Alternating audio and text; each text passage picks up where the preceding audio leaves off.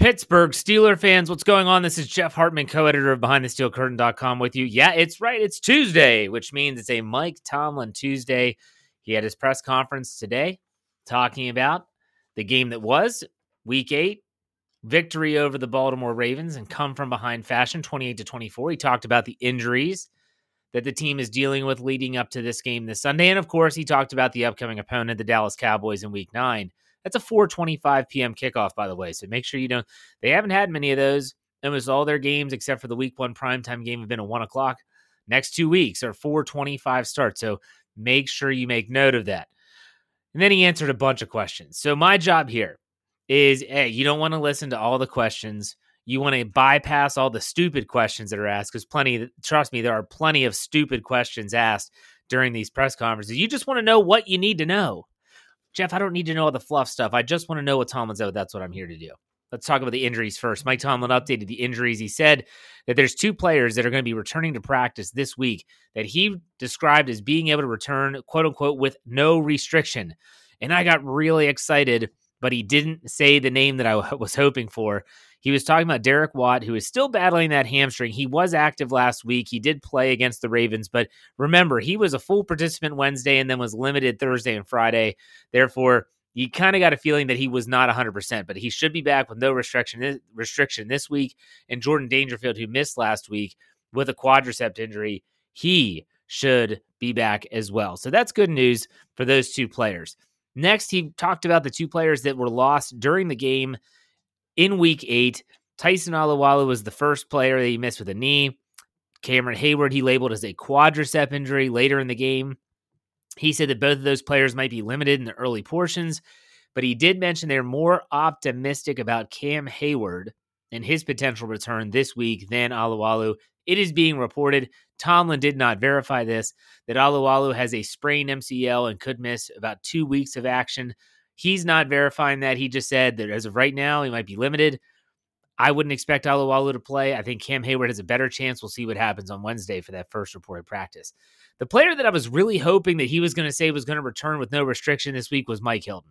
I was really excited to hear him say that, and he didn't. He said that Hilton is still working his way back.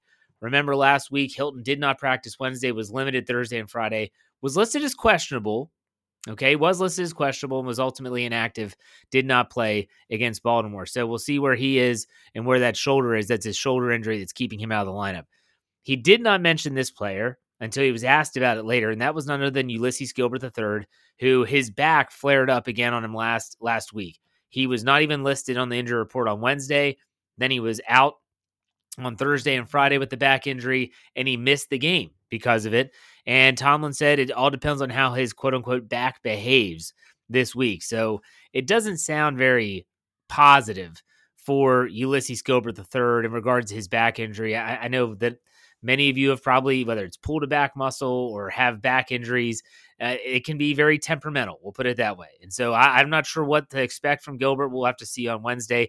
But that was kind of the recap of the injury. No, he didn't say anything about Ben Roethlisberger's elbow, which was a, in my opinion, a completely made up injury by the CBS crew as they diagnose and you know pick apart every single play in a football game. He went back and talked about the Baltimore victory. He said he was proud of the intangibles that the Pittsburgh Steelers possessed, You know, the things that you can't see, but that the Steelers did really well. He said that they the team stuck together, they didn't blink. He said you can you can look at these things and measure the makeup of your team. He said they're far from perfect. Perfect. He said they have to play better, but he also said they have to coach better. He did mention that it was their third straight, as he called it, a five star matchup. He said with that, knowing that going into these games, there's going to be stress, and he said the team was stressed, and he didn't mean necessarily stressed as oh my gosh, I'm worried, but stressed as in there's plays that need to be made. This is a big time environment, a big time game, big stage, and they're especially stressed in the depth department. That's something that he talked about with the injuries that were sustained, whether it was Hilton, Dangerfield, Alualu leaving early, Heyward. It put a stressor on that team, and they responded and they got out of there with a victory. So he realizes there's still plenty of work to be done, but ultimately the Pittsburgh Steelers they remain perfect, seven and zero, and that's going to be tested. It, it's it's crazy to think about. This is the first time the Steelers have been 7 0 since 1978, and that is the best record to start a season in Pittsburgh Steelers history. So if the Steelers are able to beat the Dallas Cowboys in week 9, they would set a new mark, a new franchise mark with an 8 0 start to the season and he talked about Dallas and it was really I thought it was very interesting to hear Mike Tomlin talk about the Cowboys because a lot of people were kind of just pushing them to the side. You know, obviously they lost Dak Prescott earlier in the year with that gruesome ankle injury. And then now even Andy Dalton, he hasn't returned for, to practice yet. He's still in the concussion protocol after that wicked hit by Jon Bostic two weeks ago. But still, he said as he watched the Dallas Cowboys losing Dak Prescott, he knew all too well what was going on within that organization because he had it happen to them last year in 2019. And he mentioned that having to go into battle with Devlin Hodges and Mason Rudolph. He said sometimes at the at very the first time it happens, you are kind of uh, awestruck. You don't know what to do, and you have to start to formulate a new plan. He has seen this team, especially offensively, start to deliver a new plan, get a new plan in place for this team moving forward. He said the defense is a turnover driven machine and he he always the whole time he talked about Dallas he was referencing back to 2019 for the Steelers and he said that the defense is turnover driven meaning that the defense is always looking to get an offense and an extra possession. It's the best way to support a young quarterback.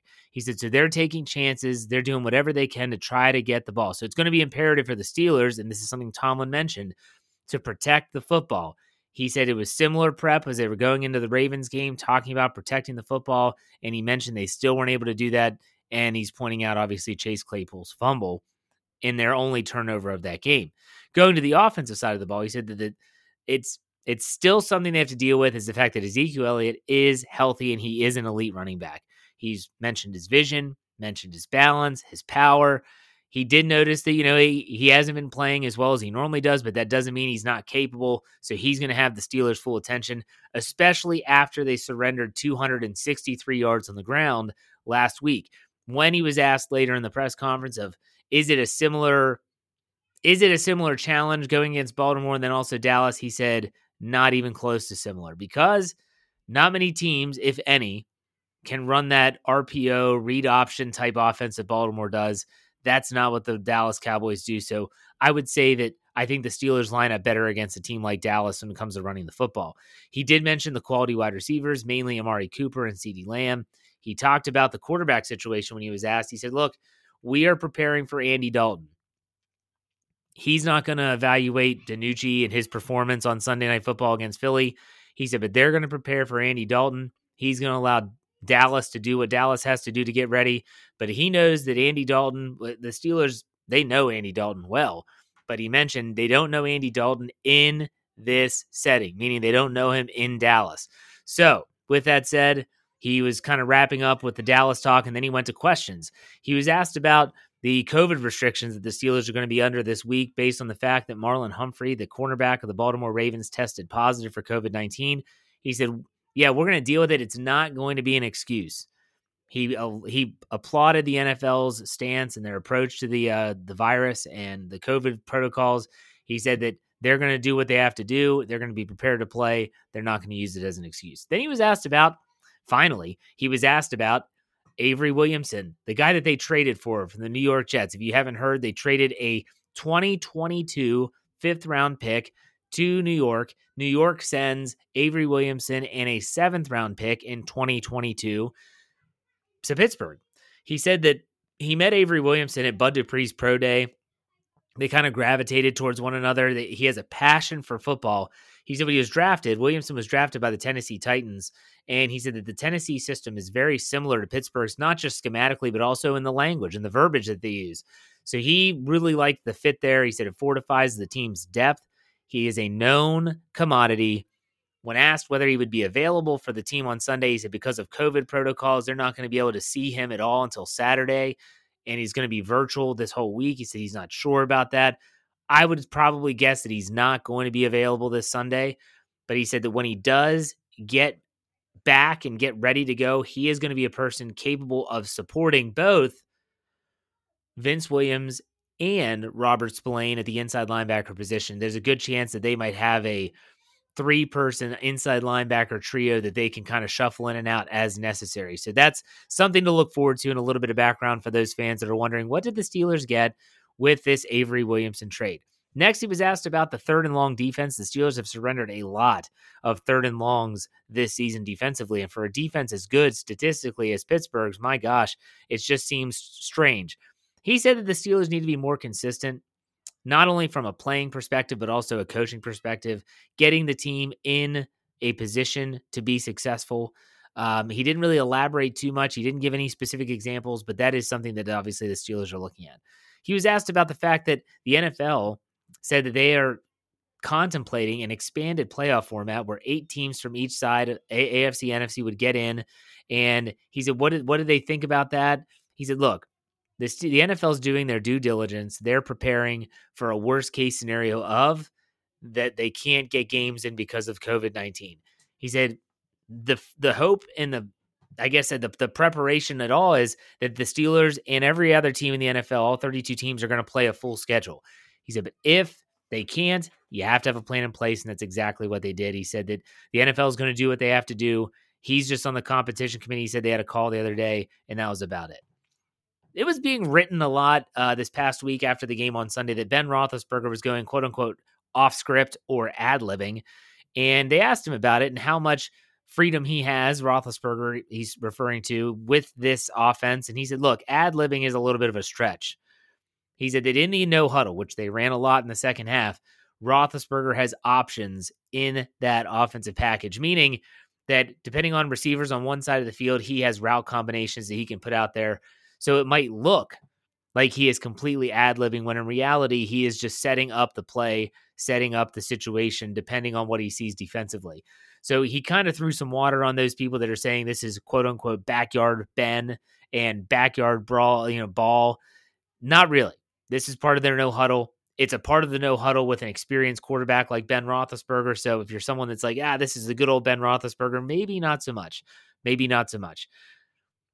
When he was asked about whether the team might lack a sense of urgency in week nine, because if you think about it, they just played Cleveland and Pittsburgh. That was a big time game, big time division game, the Steelers' first division game.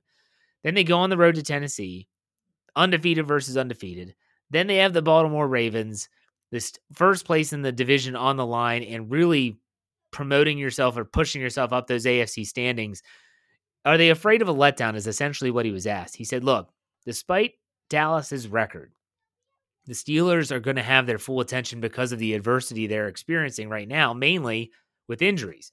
When you look at players like Mike Hilton, Tyson Alualu, Cam Heyward, Ulysses Gilbert, uh, Dangerfield, and Watt, all those players, that's a pretty long list of players, I mean, the majority of them are defensive players, you are going to have to have everyone on board and ready to go. So, in other words, he's suggesting that this is a situation where the Steelers not having their full allotment of starters in this game is going to make them focus. It's going to make them be a little bit more cognizant of their responsibilities and duties. He's not concerned about the level of urgency coming into week nine.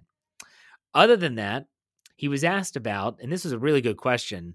Not all questions are stupid. That uh, what happened with James Washington? He had his lowest snap total of the season. I think his lowest snap total since his rookie year. What is the deal with that? And they kind of asked, him, he said, Look, the Steelers did not possess the ball, period. And if you want to look at the time uh, of possession, the Baltimore Ravens 35 22 to the Pittsburgh Steelers 24 38 in the game on. He said, when you don't possess the ball, it changes everything. So the lack of offensive production, he said, look, we wanted to get Benny Snell in a lot more than what we did. But when you're running no huddle, you're running five wide receiver sets, you don't necessarily have that option anymore. He mentioned how Anthony McFarland got one snap. You know, Benny Snell, no snaps. And James Washington's snap totals are, are were very, very low. So, in other words, Tomlin said more or less that it wasn't because the player wasn't playing well. It wasn't that they weren't part of the plan. It's that the plan can change depending on how the game is unfolded. He was also asked about the five linebacker package that the Pittsburgh Steelers deployed on multiple occasions, and that was when They obviously had the two inside backers with Williams and Spillane. They had their outside linebackers with Watt and Dupree, and they also had Alex Highsmith out there. He said that he was asked about what they thought of it. Is it something they're going to be doing more often? He said, look, they got the job done. It was situation specific, meaning it was something that they put in just for Baltimore. That doesn't mean they're not going to use it again, but it really depends on Mike Hilton. He, again, applauded Mike Hilton's ability to play the run for his position.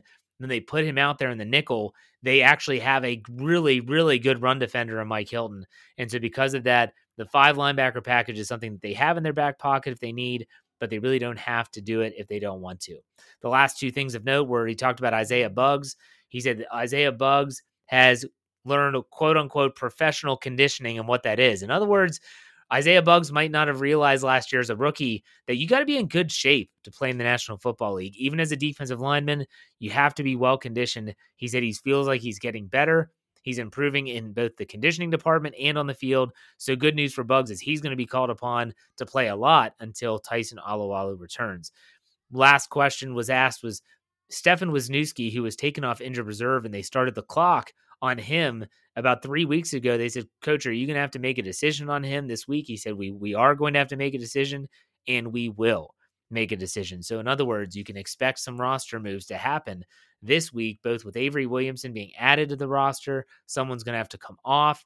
Also, with Stefan Wisniewski, either he's going to stay on injured reserve and be done for the year, or he's going to be back on the roster and they're going to have to get rid of someone as well.